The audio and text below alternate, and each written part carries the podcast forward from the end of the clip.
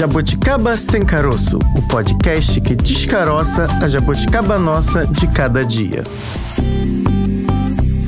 Olá, jabuticabers! Oi! Quinta-feira. Quintou. Quintou, né? Esperando a sexta. Pra você sextar de verdade. É. Poder se soltar à vontade, mas quinta-feira você já começa ali. Ritmo de festa. Nos preparativos. Por enquanto, hoje a gente continua abordando temas sérios, importantes. É. Sexta-feira que a gente dá uma relaxada, mas hoje é um tema, digamos, é sério, Polêmico. polêmico, é meio filosófico. É uma filosofia, talvez, É, né? é uma Um- filosofia de vida também. É o seguinte, tem uma galera aí Hum. que tem entrado no mercado de trabalho e tá dizendo o seguinte: vou trabalhar, mas Sim. no meu ritmo. Esse fenômeno aí tem um nome, uma expressão em inglês que é quiet quitting. Olha. Você gosta do inglês. Tá em dia, é. hein? Não, não, é pra poder treinar mesmo, Pra né? treinar. É. É bom pro mercado de O trabalho. mercado é bom. de trabalho só é. olha pra isso. Mas aqui no Brasil ganhou o nome de desistência silenciosa. Como é que é isso, Fran? Basicamente, esse movimento parece novo. Muitos assuntos eu acho curioso. Ficam ali em evidência, parece novidade, mas muda o termo, o jeito de falar, não é algo tão novo assim. Mas nas corporações isso já acontece há um tempo, só não tinha esse nome. Fazer o mínimo necessário, estabelecer limites e cumprir o que foi combinado. Tá certo? Não é bem assim? Tá errado? Porque eu penso, Bárbara, toda empresa tem um contrato. Só que nem tudo tá ali detalhadinho página não. por página, os excessos acontecem. E aí também, se você parar pra pensar, meu horário são X horas de trabalho, de segunda a sexta, eu tenho uma hora de almoço. Fica subjetivo, né? Fica vago. Mas dentro disso daí, nas entrelinhas, pode ter trabalho a mais, isso pode deixar a pessoa cansada, estressada. Ela vai trabalhar muito além dessas X horas de trabalho acordadas. E aí, será que tá errado fazer o que foi acordado e ponto? Não sei, a gente vai ver isso com os especialistas, porque o que que acontece? Eles dizem que isso nasceu aí, esse fenômeno nasce de um conflito geracional. A culpa né? é dos jovens. Os jovens. Ao contrário de décadas anteriores, quando uma pessoa passava às vezes 20, 30, até 40 anos numa É. mesma empresa, e mesmo infeliz, mesmo que estivesse infeliz, ela continuava lá. Porque, ah, meu emprego, tô aqui, Vou me aposentar vou por me aqui. aposentar por aqui, será que eu vou arrumar outro emprego? Será a gente até falou aqui, vou deixar pra ser feliz quando me aposentar e curtir. É, é verdade. Essa geração tá dizendo que não, que não quer mais assim. Se não gosta da empresa, muda, vai pra outro. Se a empresa não agrada, não sei se eu quero ficar aqui. E diz muitas vezes isso claramente para o seu empregador. E não quer ficar ali dentro do escritório, ou a gente acaba usando esse exemplo de escritório mais tradicional, mas a pessoa não, quer, entre aspas, né, o que muitos jovens acabam dizendo, perder a vida dela ali, naquele espaço, perder horas, perder momentos importantes com a família, com o filho, com o pai, com a mãe, momentos que não voltam. Empregos vêm e vão. Já aquele momento específico com um familiar,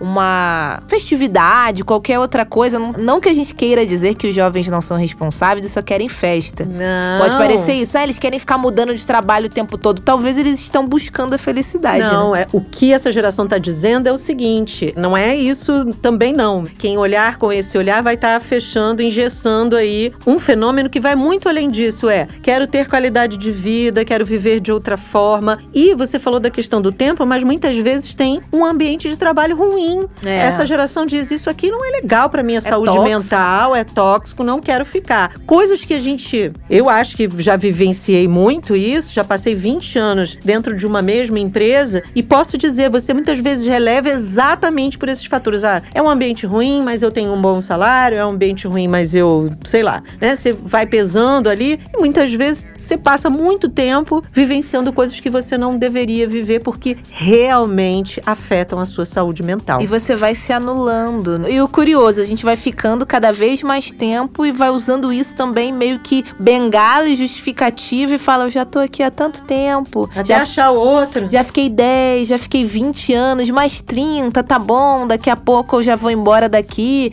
Mas nisso, em diferentes situações, como é que você vai dizer não se o seu chefe te manda aquele relatório, o horário já acabou, você não vai receber nenhum centavo a mais por isso? E às vezes, dinheiro nem faz diferença. Não. Você só quer qualidade de vida, saúde mental. Você vai falar pro chefe: não, chefe, ó, já passou do meu horário, não me manda nada no aplicativo de conversas, chega, tô com a minha família. Qual louco faria isso, né? Você demitido. Mas essa galera aí, essa geração e esse movimento diz que você tem que fazer o básico, o combinado, ponto, acabou. Eu não saberia dizer ao chefe isso. Talvez não desse jeito, né? Com essas palavras. É. Mas existem possibilidades dali da gente conseguir conversar, entender, dialogar, para não chegar a esse ponto, talvez, da demissão ou da desistência silenciosa. Por isso que a gente pediu ajuda hoje, né, Bárbara? Nossa, esse é um tema extremamente complexo, porque envolve muitas questões que são subjetivas, outras que são muito concretas. Dinheiro, tempo. Tempo é concreto. Tem gente que fala, é. ah, tempo é. Não é, não. É Subjetivo. É, é, não é, não. É concreto. Eu tenho tantas horas da minha vida para cuidar de mim. Opa, isso é legal para minha saúde é. mental, eu vou trabalhar nesta empresa. Então, essa geração acho que está trazendo coisas aí para que todo mundo possa pensar. Não só para os jovens, mas para quem já está no mercado de trabalho há muito tempo. Vamos ouvir a nossa primeira entrevistada? Partiu! Romeu e Julieta. Nossa conversa agora é com a Denise Brasil, líder na área de RH, com mais de 20 anos de experiência em gestão de pessoas, atuação também em grandes empresas aqui do Brasil, nacionais, multinacionais, e tem uma chancela importante, hein, Denise? Top Voice LinkedIn Carreiras. Muito obrigada por conversar aqui com a gente no podcast. Seja muito bem-vinda. Francine, muito obrigada pelo breve é, currículo que deixou. com certeza é mais maior, tentei resumir. eu já tenho um tempinho de estrada, então é um prazer estar com vocês aqui, meninas, no podcast aí, no Jabuticaba Sem Caroço. Eu fico muito feliz de fazer esse tipo de participação, que é algo que eu gosto muito. E hoje a gente vai bater um papo bem legal. Com certeza. Antes de começar aqui o nosso tema, até para o nosso ouvinte entender, falei que você tinha aí uma chancela, um selo. Queria que você falasse pra gente a respeito do Top Voice LinkedIn. Eu sei que quando entra no seu LinkedIn já tem lá essa informação. Então, entrevistada de peso hoje. Queria que você explicasse pra gente.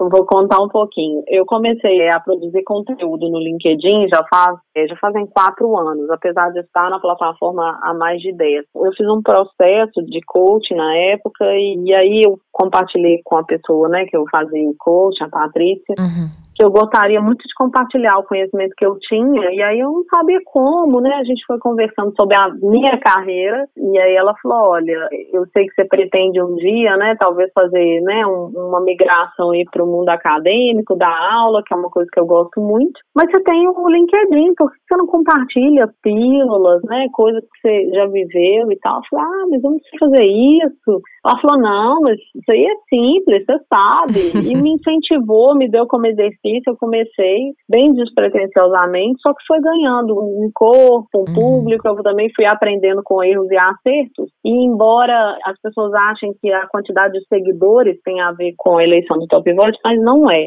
A eleição do Top Voice ela é com base nas discussões com uma determinada comunidade. A lista do Top Voice, antigamente, ela era uma lista misturada de temas diferentes e hoje ela já é uma lista com segmentos. Né? Então tem a lista de Top Voice carreira, a lista de Top Voice Sustentabilidade, a lista de Top Voice Jovens Profissionais. E aí eu, eu fui surpreendida, né? Eu, no início do ano eu entrei no programa de Creators da plataforma, que é um programa para os principais influenciadores no mundo que produzem conteúdo no LinkedIn. Fiquei super feliz de, de entrar nesse programa. E em março desse ano eu, eu recebi a notícia maravilhosa de que eu tinha sido eleita, né, Top Voice Carreira. E aí eu fiquei imensamente feliz, né? Porque querendo ou não é um reconhecimento também Sim. de um trabalho que eu venho fazendo aí ao longo desses anos e eu fico muito honrada, né, de poder dar voz a assuntos como esse para as pessoas, para as pessoas refletirem, aprenderem, trocarem conhecimento comigo também, porque eu aprendo muito. Eu fico extremamente honrada, né, porque o LinkedIn é uma rede social um pouco diferente das é. outras, um universo profissional. Outro dia eu até vi um post assim, as pessoas falando, ah, o LinkedIn é uma rede social tóxica, porque ela, ela posta ali só o que as pessoas querem, fingem ser, né, né? Mas eu vejo a plataforma diferente, assim, acho que ela passou por uma transformação muito interessante ao longo dos anos. Ela era basicamente um, uma vitrine de currículos é. antigamente. É. Hoje as pessoas compartilham suas histórias, sejam elas, elas doloridas ou não. Eu vejo que cada vez mais a gente abre esse espaço para falar até de temas sensíveis, né, como assédio, é, jornadas exaustivas. E eu acredito que sim, as pessoas têm um polimento maior por ser uma rede social profissional. Se tratar também de uma rede social que você consegue ver o que a pessoa faz, né? É. é as pessoas têm um cuidado, mas eu vejo as pessoas se manifestando sim. Eu sinto isso nos posts que eu faço. Eu, eu postei uma coisa na segunda-feira sobre liderança despreparada, né, e o quanto que isso impacta na nossa experiência, e pedir as pessoas para compartilharem lá as suas experiências ruins, né, e foi assim, muitos, foram muitos comentários, e me surpreendeu a quantidade de relatos de pessoas, né, impactadas aí com uma liderança despreparada. O que a gente imagina que as pessoas vão ficar tímidas para falar, é. porque ali elas estão realmente contando um pouco do que elas já viveram. E foi assim, me surpreendeu muito positivamente a abertura e a coragem das pessoas de contar, sabe? Foi muito legal. Agora, Denise, o que tem acontecido, o que tem circulado no mundo corporativo ultimamente é a expressão demissão silenciosa. Até extrapolou o mundo corporativo, tem até aparecido inclusive em grandes jornais, especialmente na mídia impressa. Queria que você falasse um pouco dessa ideia ideia, o que, que é efetivamente a demissão silenciosa e se de fato ela é uma forma de a pessoa ser demitida, se esse conjunto de fatores de adoção de posturas pode sim levar a um olhar mais não tão positivo da empresa em relação àquele funcionário, ou é de fato um movimento que pode aí mudar o próprio cenário do mundo corporativo? É, primeiro que assim, a tradução literal né, da, da expressão em inglês quiet quitting pode ser também traduzida como desistência silenciosa. Uhum. Então, acho que são duas conotações uhum. que a gente uhum. precisa considerar. Aí eu interpreto né, a desistência silenciosa como aquele colaborador que está na posição onde está, né, e realmente não faz esforços ou não vai se exaurir em função de uma jornada extensa, ele quer continuar ali, mas ele não vai buscar grandes mudanças até que ele consiga uma nova oportunidade. A demissão silenciosa, eu já acho que é um movimento um pouco diferente, embora eu acho que a gente não consiga desvincular as duas coisas. Mas uma pessoa que busca uma demissão silenciosa, muitas vezes ela já mapeou que ali ela não tem crescimento, que ali ela não vai se desenvolver, e ela está aguardando uma oportunidade para partir outra atividade, porque são contextos diferentes, né? uhum. né? Então, a gente tem pessoas que querem delimitar o seu contrato de trabalho para que elas não tenham é, jornadas extraordinárias esse mito da produtividade, né, que uhum. vinha sendo tão ressaltado aí até a pandemia chegar. E eu acho que esse movimento ele está é, intimamente ligado à grande demissão, grande renúncia que eles chamam, que nos Estados Unidos eles chamam de Great Resignation. Uhum. Né? No Brasil, recentemente, até maio, quase 3 milhões de pessoas pediram desligamento, não para uma nova função, mas sim para uma nova atividade que vão exercer em outra carreira. Isso tem um significado grande. Alguma coisa aconteceu aí nesses últimos anos e aí eu acho que a pandemia acelerou esse processo social das pessoas questionarem o lugar onde elas trabalham, o quanto que elas se dedicam e quanto elas têm de retorno, né? Um autor que eu gosto muito, o Adam Grant, ele fala assim, né, que a quiet quitting nada mais é do que uma resposta a empregos ruins, a salários inadequados e ambientes tóxicos. As pessoas pararam para pensar o que que eu estou fazendo da minha vida, né? Sim. O que que a vida está fazendo com a minha vida, o que que eu estou deixando acontecer aqui. Uhum. E é. muita gente procurando novos caminhos e tudo. É, não dá para romantizar esse movimento e falar que ele é só um movimento de busca de uma nova atividade, de um novo propósito. Que as pessoas têm contas para pagar, têm Sim. boletos vencendo e não é uma escolha simples. Mas é preciso olhar com cuidado até em, em relação a um movimento social mesmo que se desenha porque as pessoas não são mais as pessoas que trabalhavam lá no século XX, no, no, em meados do século XX, que aceitavam as condições impostas e, e ficavam ali paradas. A oferta de carreiras hoje em dia é maior, Né? As pessoas hoje têm mais acesso a estudo, se a gente for considerar o estudo remoto, né, e, e bolsas e tudo aquilo que elas podem aprender até de uma forma autodidata. Então, dificilmente as pessoas vão aceitar qualquer coisa. Eu acho que as empresas precisam olhar para isso com um cuidado muito grande e tentar diagnosticar o que está por trás desses comportamentos. Existe uma insatisfação, essa é a realidade. Existe uma insatisfação com que a gente vive. São todas as empresas? Não, não são. Mas a gente pode ter desistência silenciosa numa pessoa que está há muito tempo naquela empresa, mas a gente também pode ter um movimento aí dentro de uma área como um todo que significa uma insatisfação com uma liderança, essas jornadas exaustivas, uma falta de cuidado com saúde mental. Então, o que eu falo para vocês é, ainda não sabemos todas as nuances desse movimento, uhum. mas a gente precisa, né, pensando como empresa, as áreas de, de pessoas, os líderes, precisam parar e pensar o quanto que isso vai crescer e o quanto que isso vai tomar corpo para a gente se precaver de alguma forma. Eu li um autor americano é, na semana passada falando sobre as pesquisas que ele faz na área de no mundo do trabalho e ele fala que nas pesquisas esse movimento é um movimento que sempre existiu, demissão da desistência silenciosa. É, eu discordo um pouco, porque eu acho que esse movimento talvez sempre tenha existido de forma isolada, mas de forma generalizada, num movimento maior, eu acho que é novo. E tem a ver também com a cultura que as empresas pregam no seu, no seu dia a dia, né? A prática e a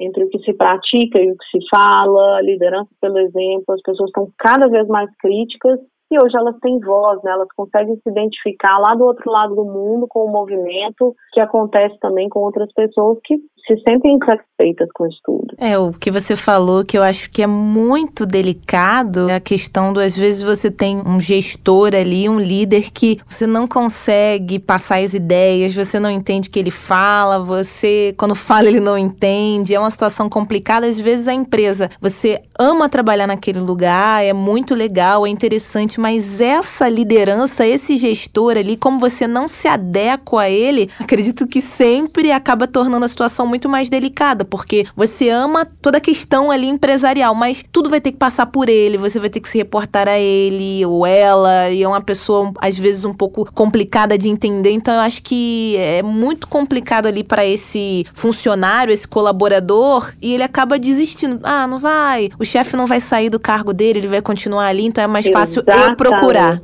E aí a pessoa desperta para isso, né, e pensa, ó, eu vou, eu não vou pedir demissão, né? Eu não vou simplesmente chegar amanhã e pedir demissão porque eu preciso pagar minhas contas, é. eu preciso fazer uma transição aqui que que seja possível para minha vida na realidade, né? Então, mas também não vai ser uma pessoa que vai se desgastar colocando seu ponto de vista para aquele líder. Não vai ser uma pessoa que vai colaborar com ideias, com coisas, porque não acredita na transformação. Não vai ser uma pessoa que vai também, se ela tiver essa consciência né, da saúde dela, da vida dela, também não vai se exaurir ali tentando entregar um resultado para quem também não vai reconhecer, não é. vai valorizar. E aí ela fica naquele, naquela inércia ali, fazendo o básico, esperando a oportunidade de partir para outra oportunidade. Agora, eu vejo também, né, que há muitas pessoas, e relatos no Twitter, no TikTok, defendendo assim, gente, nada mais é do que fazer o que, for, fomos contratados para fazer. E aí isso me acende uma luz também sobre o quanto que as empresas são transparentes nas suas contratações e são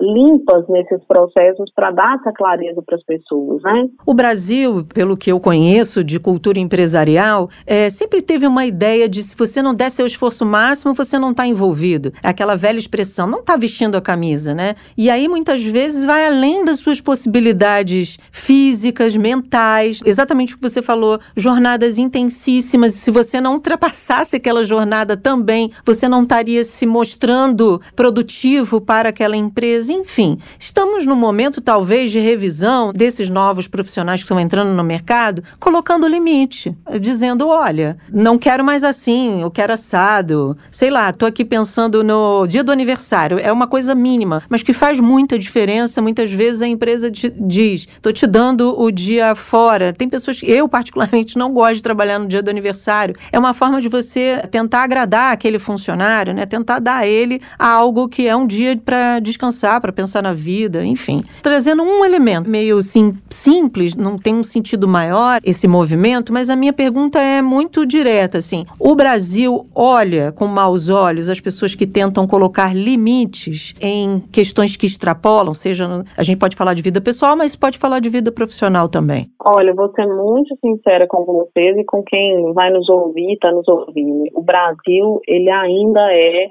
um país, né, com uma cultura desse dessa produtividade, né? Trabalha enquanto eles dormem, né? Uhum. Esses mitos aí de que a pessoa que exagera na sua jornada, extrapola, entrega mais, é a pessoa que vai crescer, é a pessoa que vai ter sucesso. Esses mitos, né, e essa cultura, eles vêm também de uma série de coisas de raízes religiosas e também de, uhum. de um exercício de culpa, né, de uhum. sacrifício, de, enfim, não vou nem entrar nessas questões históricas aqui, mas é, a gente tem um, um fato que é o líder, né, que na verdade é um chefe, vai ver com maus olhos essas imposições de limite? Provavelmente. Essa barreira, ela vai ser enfrentada na medida que o líder perceber que a pressão que ele faz não vai ser suficiente para segurar as pessoas. Então ele vai ver as equipes dele se desmantelando. Porque independente da idade, apesar de achar que é um movimento muito puxado pela geração Z e pela geração milênio,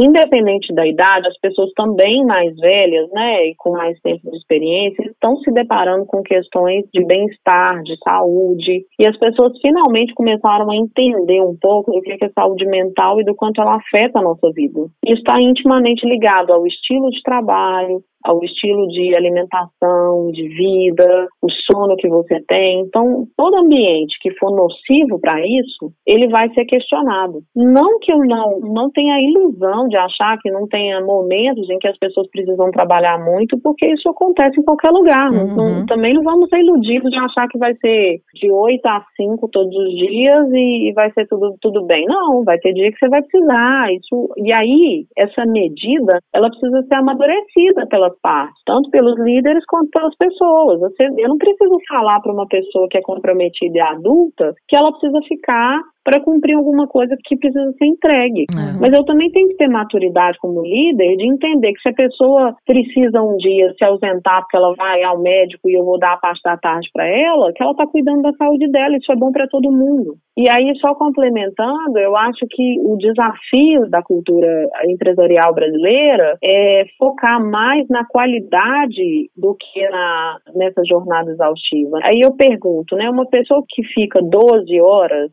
ela vai produzir às 12 horas? Não, ela não vai, porque ninguém consegue produzir às 12 horas. Então é melhor que ela fique às 8 horas dela bem e que consiga fazer as entregas que ela precisa com a cabeça boa e tranquila, do que ela finge que está trabalhando. Porque eu, eu já é. vi no meu mundo aqui é, de experiência gente que fingia que trabalhava durante o dia e dava seis horas e falava: Olha, eu tenho um monte de coisa para fazer. Entendeu?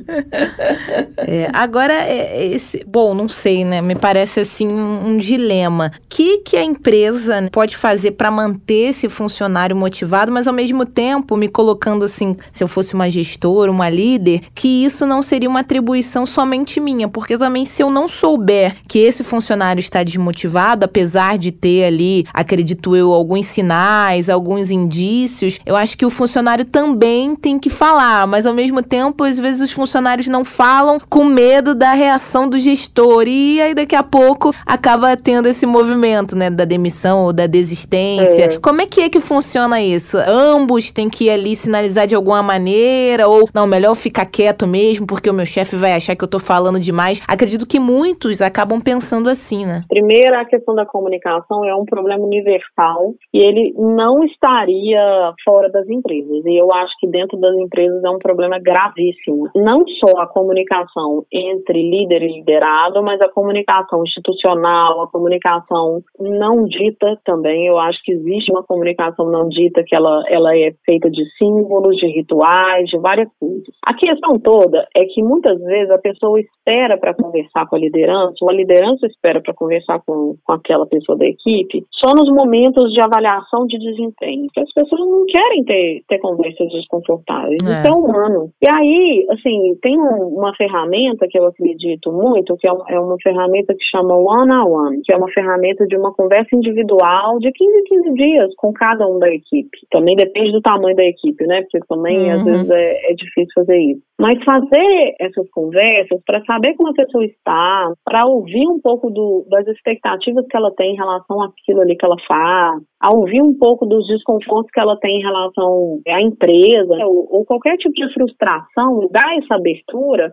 é uma forma de acompanhar a temperatura ali das coisas que estão acontecendo. Muitas vezes as pessoas não falam, e uhum. eu já uhum. vivi isso na pele, assim, é, as pessoas ficarem insatisfeitas com alguma coisa e elas não compartilharem, mesmo que a gente tente provocar essa conversa, né? Fala assim, olha, eu tô aqui para te ouvir, me fala alguma coisa. A pessoa, muitas vezes, ela, ela fica constrangida de falar, fica com medo, acha que se alguém souber que ela não tá satisfeita, ela fica num possível risco ali de, de ser desligado, né? Uhum. Então, acho que tem que se exercitar essa conversa e tornar o ambiente mais seguro psicologicamente para as pessoas sentirem a vontade de falar. Ah, mas tudo que as pessoas falarem o líder vai conseguir atender? Não. Mas você conhecendo ali o que está se passando pela pessoa, você pode mostrar novos caminhos, né? Você pode dar novas perspectivas que às vezes ela não está enxergando. Porque muitas vezes o líder tem conversas estratégicas que ele não sai compartilhando, né? Às vezes a pessoa está vendo ali num, num, período curto, num espaço curto, tem uma visão ali limitada, mas o líder pode trazer elementos. Olha, vai acontecer um movimento assim,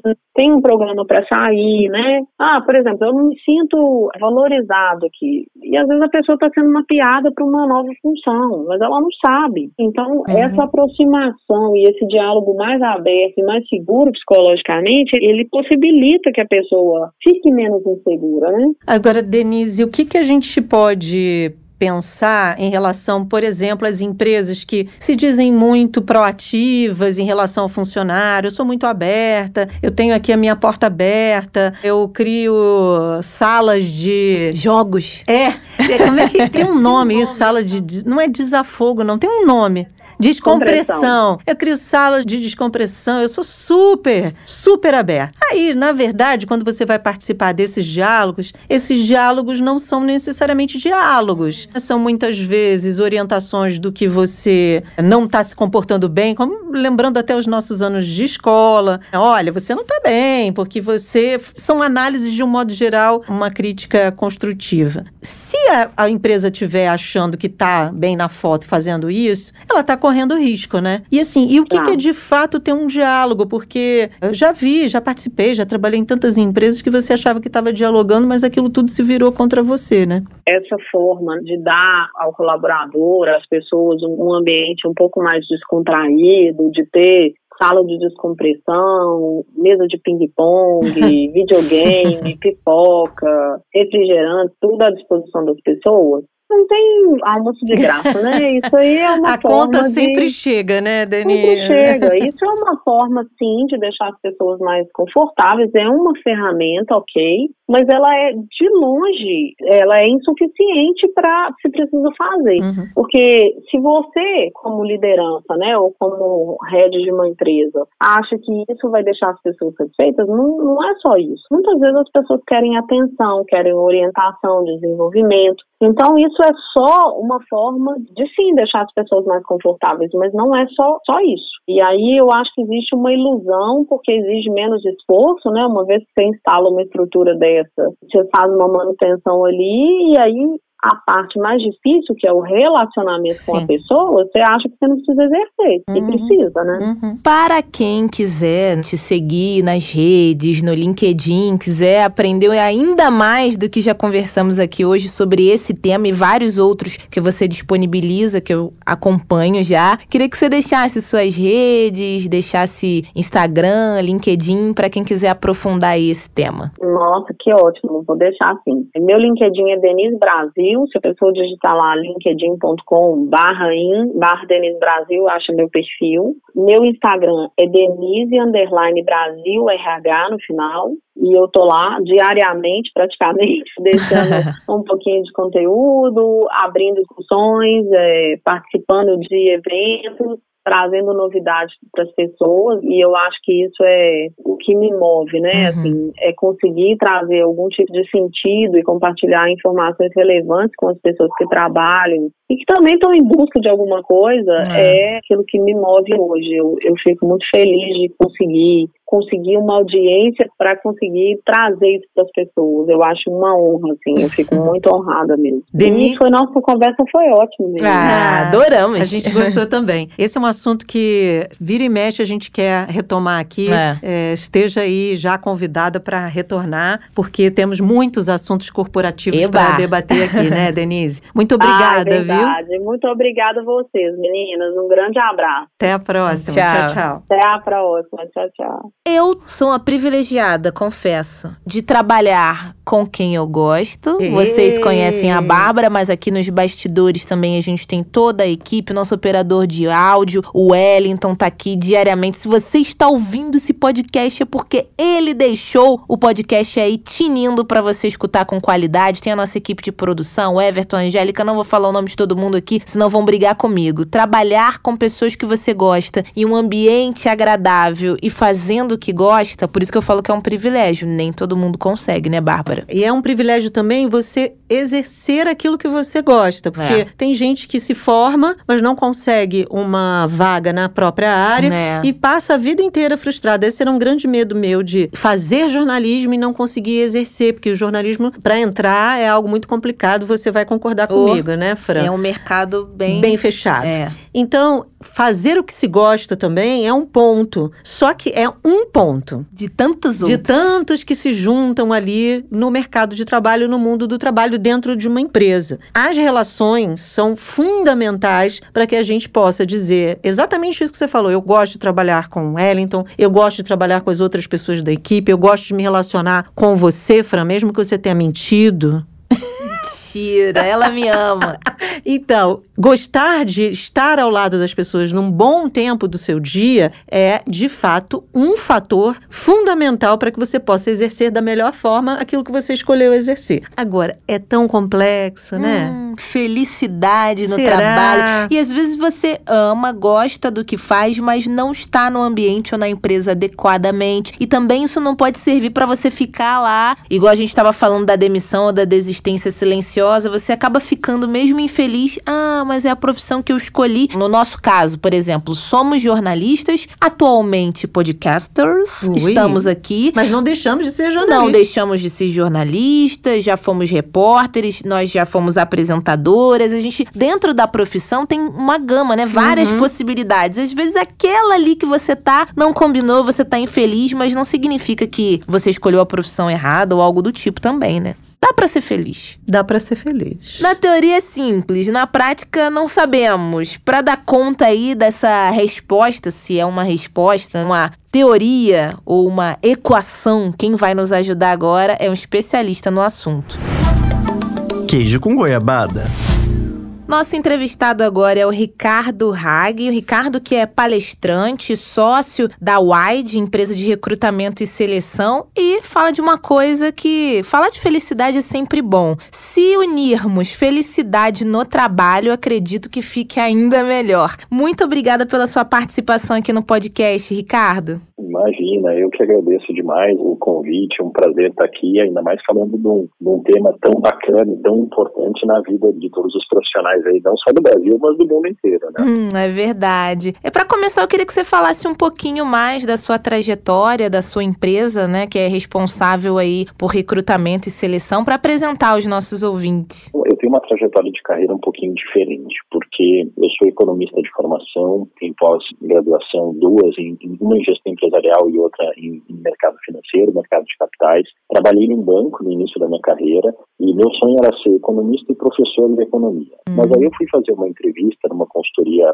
inglesa especializada em recrutamento e seleção. Isso foi em 2007, há 15 anos atrás. E aí, na época, o entrevistador né, checou os meus conhecimentos em finanças e, no fim da nossa conversa, ele me surpreendeu com um convite me convidando para me tornar headhunter, me tornar um recrutador. Uhum. Na época, o convite não pareceu fazer nenhum sentido, mas ele, o argumento dele foi que, pô, eu conhecia de finanças, a empresa conhecia de recrutamento, então eu comecei minha trajetória como recrutador somente na área financeira, né, porque é minha área de maior expertise.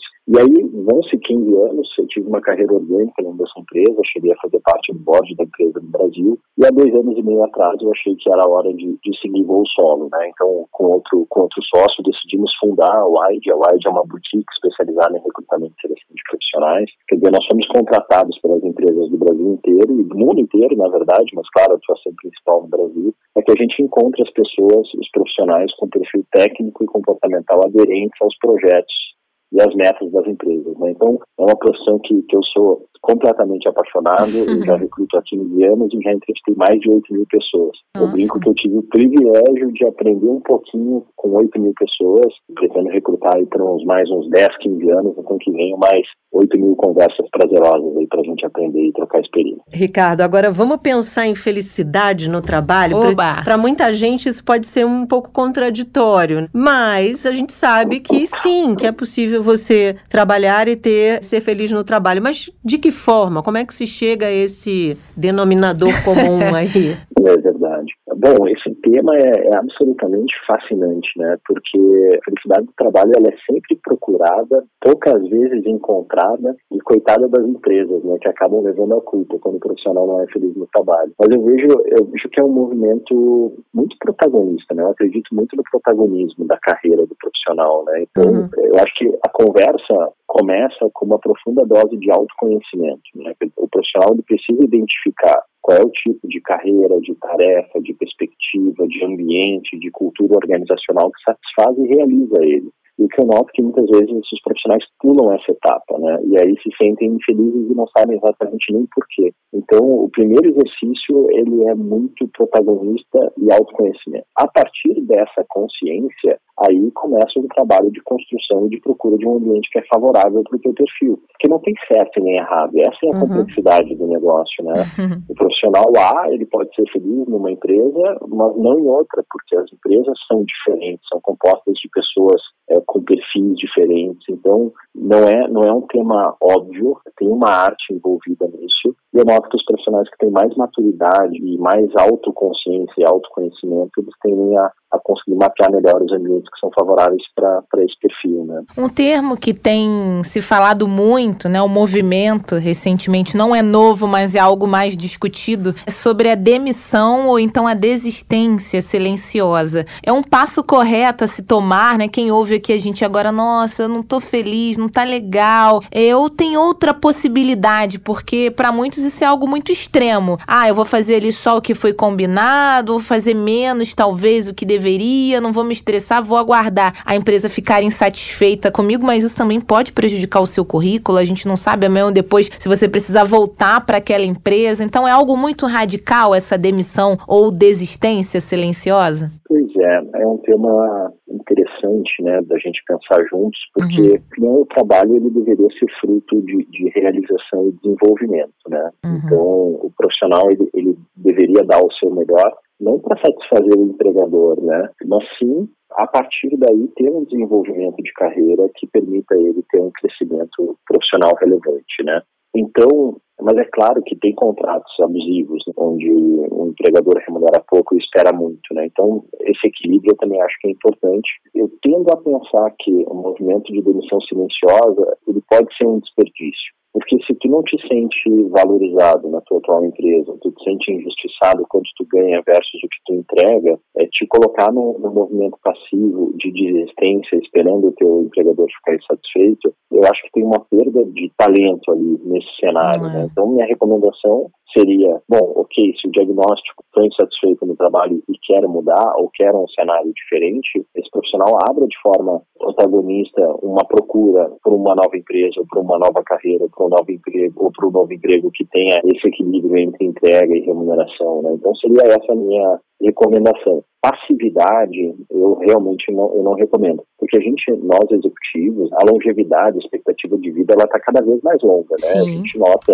isso é notável, inclusive a gente fala aí da, que a pessoa que vai viver 150 anos já nasceu. Então, isso é muito bom porque alonga a nossa possibilidade de, de geração de resultado e trabalho. Mas ainda assim, a gente tem que concordar que a gente tem uma janela ótima, produtiva, né? Que por mais que ela tenha lugar, a gente tem essa janela. E a vida passa muito rápida. E eu uhum. conheço casos de profissionais que estão há uma década na empresa, nesse regime mais passivo, que a gente pode chamar hoje de demissão é, silenciosa. Então, eu acho um desperdício. Então, minha recomendação é, se não está feliz, procure um lugar que te faça feliz, né? Mas tenha primeiro essa dose de autoconhecimento para ter certeza do que, que te faz feliz, né? Agora, Ricardo, eu imagino que você já deve ter ouvido histórias como essa muitas vezes. A gente sabe que tem gente que gosta do que faz, tem o maior prazer em exercer Sim. aquela atividade, gosta inclusive da empresa, do próprio do que a empresa oferece, dali daquela de uma empresa que muitas vezes tem a ver com o perfil daquela pessoa, mas a gente está falando de gente, de relações, muitas vezes uma relação ou outra dentro daquela empresa acaba frustrando essa pessoa. Ela não é infeliz, mas ela também não se sente à vontade por conta de relações pessoais com, não diria com todo mundo, mas com um ou outro, sei lá, um ambiente que muitas vezes não é muito agradável. E aí ela não quer sair da empresa porque ela, a empresa te dá o melhor trabalho, a melhor retorno em relação a esse trabalho de reconhecimento, seja financeiro,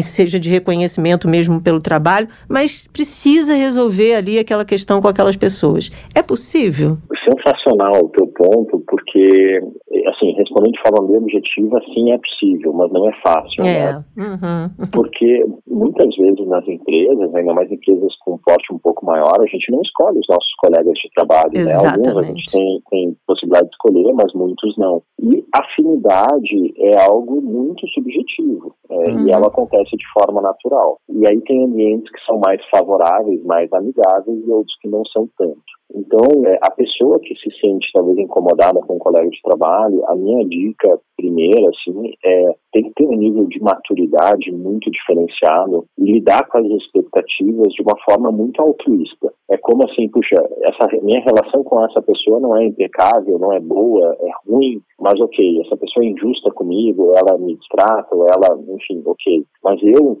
já que eu quero passar por cima disso, porque meu interesse em seguir minha carreira de desenvolvimento nessa empresa é maior do que essa desavença, aparentemente até um pouco imatura, eu vou assumir 100% da responsabilidade de fazer essa relação dar certo. Eu vou zerar minha expectativa com relação a essa pessoa que talvez não seja tão legal comigo e vou trabalhar de uma forma muito profissional e madura e consciente, etc., zelando o meu objetivo principal, que é a permanência na empresa e a sequência do meu desenvolvimento. Falar aqui para vocês é algo bem, parece bem técnico, né, e até, até simples e fácil de fazer, mas eu tenho total consciência de que no dia a dia, a hora que o sangue ferve, isso fica muito difícil, quase impossível, né?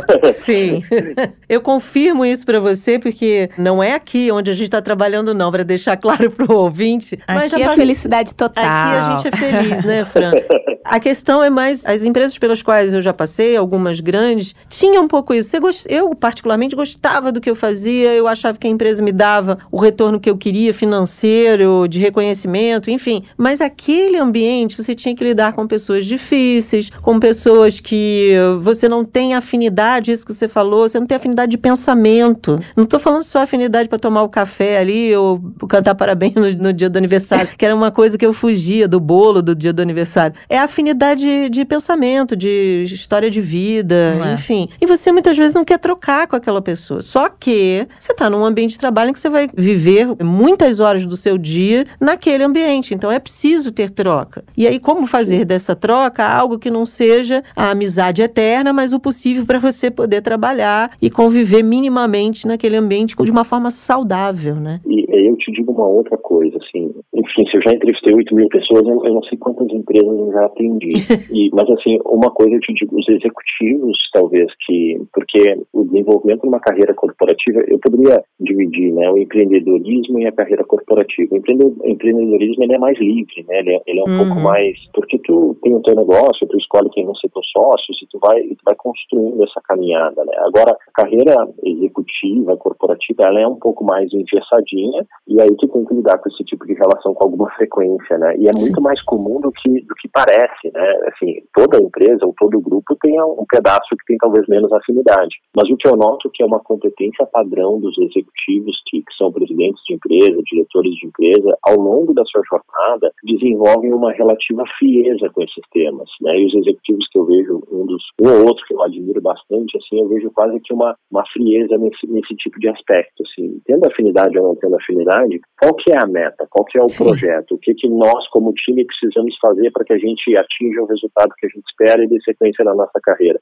E aí é quase que esse lado mais relacional e humano, ele está quase que anestesiado. Só que, por outro lado, o líder ele precisa ser muito orientado a pessoas e precisa ter uma sensibilidade de leitura, de entrosamento. Então é uma composição muito complexa, mas eu diria que saber lidar com esse tipo de situação é uma das competências mais importantes no mercado corporativo, não só nos dias de hoje, mas se a gente olhar no passado já era, hoje ainda é e no futuro eu acredito que vai continuar sendo, né? As competências técnicas, elas são secundárias hoje em dia, porque a gente já sabe que o técnico a gente consegue aprender com curso, leitura, formação, vídeos que ensinem, podcasts, etc. Agora, as habilidades comportamentais, que é maturidade, comunicação, capacidade de aprendizagem, capacidade de criar relações e tal, desenvolver esse arcabouço de competências é mais complexo, né? Eu acho que é interessante a gente discutir, debater isso para quem nos ouve agora e pensar, ah, mas falar é fácil, felicidade porque você não está aqui fazendo a atividade que eu faço, né? A grama do vizinho sempre é mais verde, você que está nessa área entende, já ouviu tanta gente. Eu acho que o que a gente precisa também identificar é se isso me faz bem. Lógico, nem todo dia vai ser maravilhoso aquela sua execução do trabalho, você não vai ter o melhor número, o melhor resultado. Mas se você trabalhar com algo que não te satisfaça em algum quesito, pelo menos, eu acho que fica muito mais complicado e essa tendência aí da desistência, eu acho que você desiste mais de você, da sua vida, da sua trajetória, do que do trabalho em si, né, Ricardo? Sem dúvida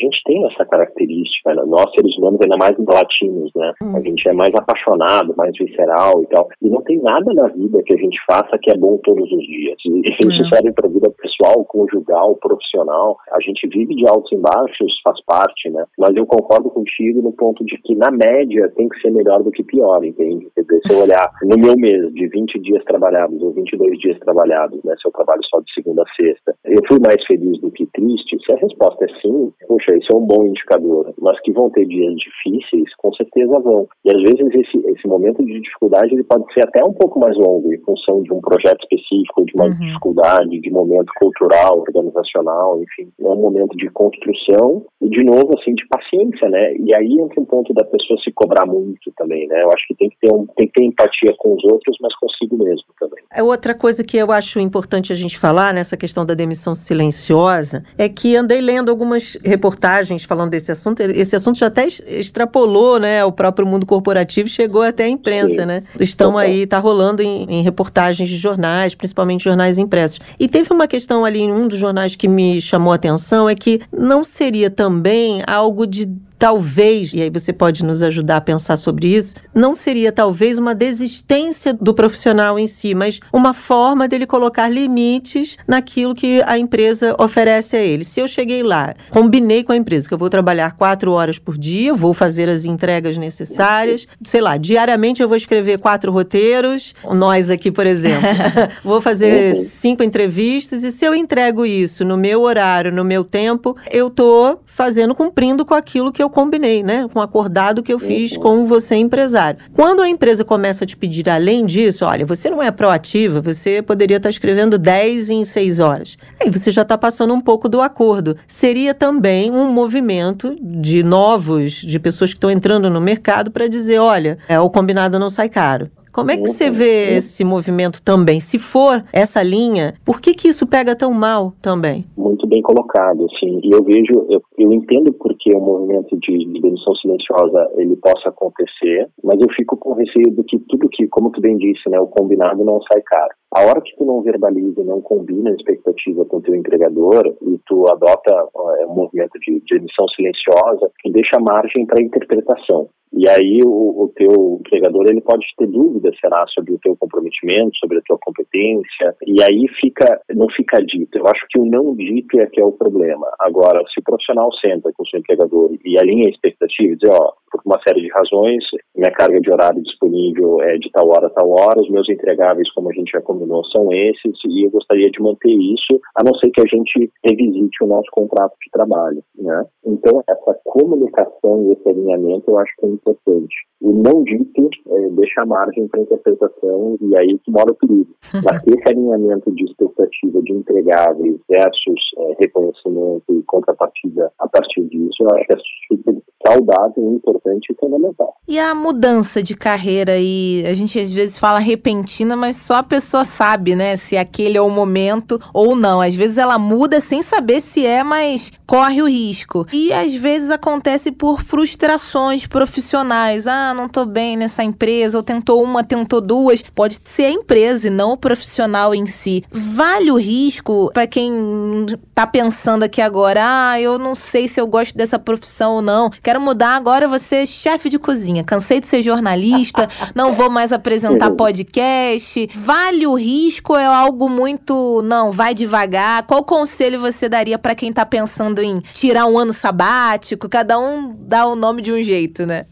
que legal. Eu sou um entusiasta assim, da, da felicidade, né? No sentido geral. Assim. Então, eu tendo a pensar no seguinte: ah, eu quero ser chefe de cozinha. Seja. Ah, eu quero ser astronauta. Seja. Eu sou muito fã e entusiasta desse tipo de realização de sonhos, vocações. Mas qual que é o ponto que, que, que eu acho que vale a pena levar em consideração? As profissões, a excelência, ela vem com o tempo.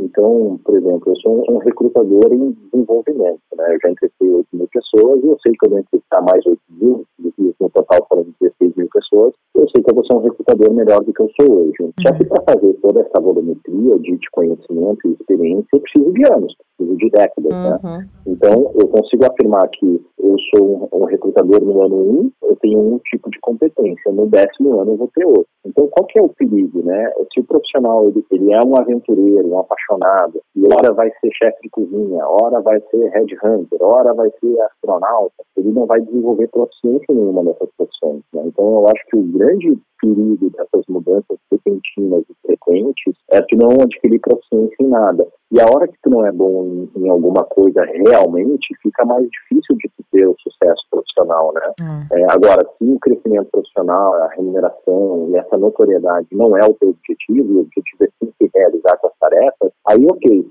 Então tem que ter uma, uma, coerência entre a rotina versus a ambição. Até a ambição é ser muito bom e ter reconhecimento né, financeiro, é, reputacional e etc., é minha recomendação que escolha um caminho, aperfeiçoe nesse caminho, né? Ah, às vezes é no caos que você descobre o sucesso, né? Não que tem Sim. que ter, ser caos, né? A gente fala assim, porque né, nas histórias, nos filmes, nas novelas é tudo muito lindo, mas a gente Houve história de várias pessoas, assim, próximas que, nossa, até na pandemia agora mesmo, pessoas que se descobriram, né, por um motivo nada legal, por doença de familiares ou por perda de familiares, perdeu o emprego, vou ter que pensar em alguma coisa, agora vou virar um empreendedor, vou investir e acabou descobrindo ali o que amava, o que se não fosse essa questão ruim da pandemia, do isolamento, a pessoa jamais saberia. Então, acho que também é a questão sempre do copo meio cheio, meio vazio saber avaliar. Totalmente. E quando a gente olha, assim, a gente olha assim, as histórias de reviravoltas assim, na vida, elas são muito mais comuns do que a gente uhum. imagina, né? E assim, eu acho que, voltando à questão da especialidade, né? O profissional escolheu a sua carreira, ele é vocacionado para aquilo, ele vai trabalhar naquilo o resto da vida, tudo bem, mas escreve o plano de negócio a lápis, né? Porque ao longo da jornada deveriam aparecer elementos que transformariam essa caminhada, né? De uma forma ou de outra, né? Então, estar tá aberto a isso conseguir perceber oportunidades de desenvolvimento de caminhos diferentes que vão te levar mais longe, isso é uma habilidade. E, não é uma habilidade e voluntária, né? O profissional, a pessoa tem que estar, tem que estar disposta e atenta às oportunidades que surgem aí todos os dias, né? Eu acho que depois dessa conversa com o Ricardo, eu vou ter que voltar para análise. Porque O que, que você foi arrumar, Ricardo?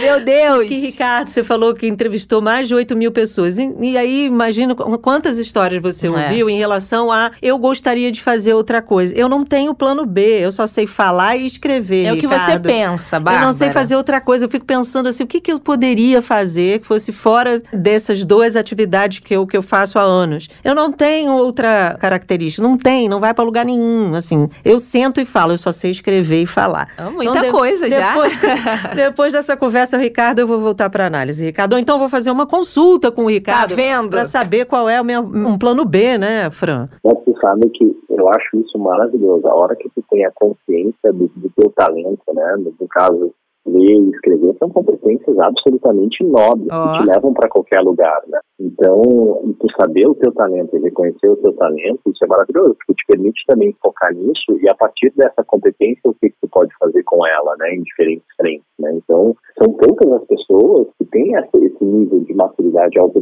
e autoconhecimento de dizer sou bom nisso, vamos especializar. Então muitas vezes a gente fica pegando, se apegando naquilo que não é bom, né? Uhum. E aí se martirizando e correndo atrás daquilo que não é bom e tal. Eu, eu não penso dessa forma. Eu acho que assim, se tu, tu tem um talento, tu sabe que naquilo tu é bom, vai atrás disso, desenvolve isso o máximo possível. Então, um pouco da minha, da minha visão. Então, eu sou otimista com relação à sociedade. Vamos contar isso pro mercado, que saber escrever é um diferencial, viu, Ricardo? Nossa, Ricardo que é falou. Foi o Ricardo que disse, ó, saber escrever é um baita diferencial. Ricardo, É. muito obrigada, viu, pela sua participação hoje aqui. Muito bom. Acho que foi importante a gente ouvir essas várias nuances dessa ideia da demissão silenciosa. O que, que é importante a gente observar e o quanto também, não só as pessoas, mas como as empresas precisam observar o que, que as pessoas estão ficando frustradas aí, como talvez melhorar aí essa lógica. E sim, é possível ser feliz no É, trabalho. pois é. Com certeza é muito possível e a gente deve perseguir isso com todas as forças. E aí o resumo da ópera é se comuniquem. Acho que o alinhamento de expectativa e comunicação é fundamental e chave aí para chegar na felicidade do trabalho. Muito obrigada, viu? Volte mais vezes. Até a próxima. Tchau. Imagina, eu que agradeço, prazer enorme estar com vocês e contem sempre comigo, adorei. Obrigada, Tchau, tchau. tchau. Tchau, tchau. Bárbara, nada é para sempre. Óbvio. Você que fala, né, que os clichês, né? São necessários. São necessários. Mas eu acho que também cada um deve, de alguma maneira, aí, é um autoconhecimento que não é algo fácil, é com o tempo você vai analisando, descobrir uma maneira de se adequar a determinada situação, ou dar um basta, ou dar um limite. Quem sou eu? Quem é a Bárbara para fazer? Não, você vai virar pro seu chefe, falar que é só isso e ponto. A gente não tá na pele, né, do nosso jabuticaba, não sabe o que ele passa. Às vezes o que para você é uma tortura, meu Deus, um absurdo o que meu chefe fez, ou a situação do trabalho, eu vou pedir demissão, eu vou aderir a esse movimento da demissão silenciosa. E pra gente, a gente já passou por outras situações, temos outras histórias, outras vivências. Então, parece clichê e óbvio, mas cada caso é um caso. Eu sei que a Francine de hoje, profissional que confesso, não estou há tantos anos assim no mercado, já aprendeu bastante. As empresas que eu estive, Bárbara, foram por longos anos. Tirando os estágios, é, eu fiquei em uma empresa que foi meu primeiro emprego de operadora de telemarketing. Olha, eu tenho orgulho disso, porque eu aprendi bastante lá. É, aprendi como era trabalhar numa multinacional. Tudo bem, era um cargo que não exigia tanto assim, mas eu aprendi a lidar com pessoas. E fiquei cinco anos, depois na minha última empresa, sete anos, estou aqui com você. Espero que seja duradouro também. Aprendi bastante. Hoje eu já sei dar o limite e talvez a demissão silenciosa não seria o caso pra mim. Eu acho que seria barulhenta. Já falou tudo. Não, é, é sério, porque às vezes, né, gente vem com um assunto, não, mas a Francine faria de um jeito, a Bárbara faria de outro, e ao longo da vida também a gente vai aprendendo. Nem sempre é fácil, às vezes aprender dói, né? Aprender dói muito, dá trabalho. Eu falo com alguma experiência, já que você falou que não tem tanta, mas eu já tô aí na estrada há uns 25 anos. Nem deveria falar, mas uns 25 anos Ó. já de formada. E o que eu posso te dizer é que é exatamente isso que você falou. Não tem receita. A única receita é o que te faz bem e o que te faz mal. O que te faz ser empresa e aquele ambiente te faz bem, vale a pena você lutar, não continuar ali e tentar amenizar, parar as arestas. Agora, se a empresa não te faz bem, de fato é algo que você precisa rever. É isso.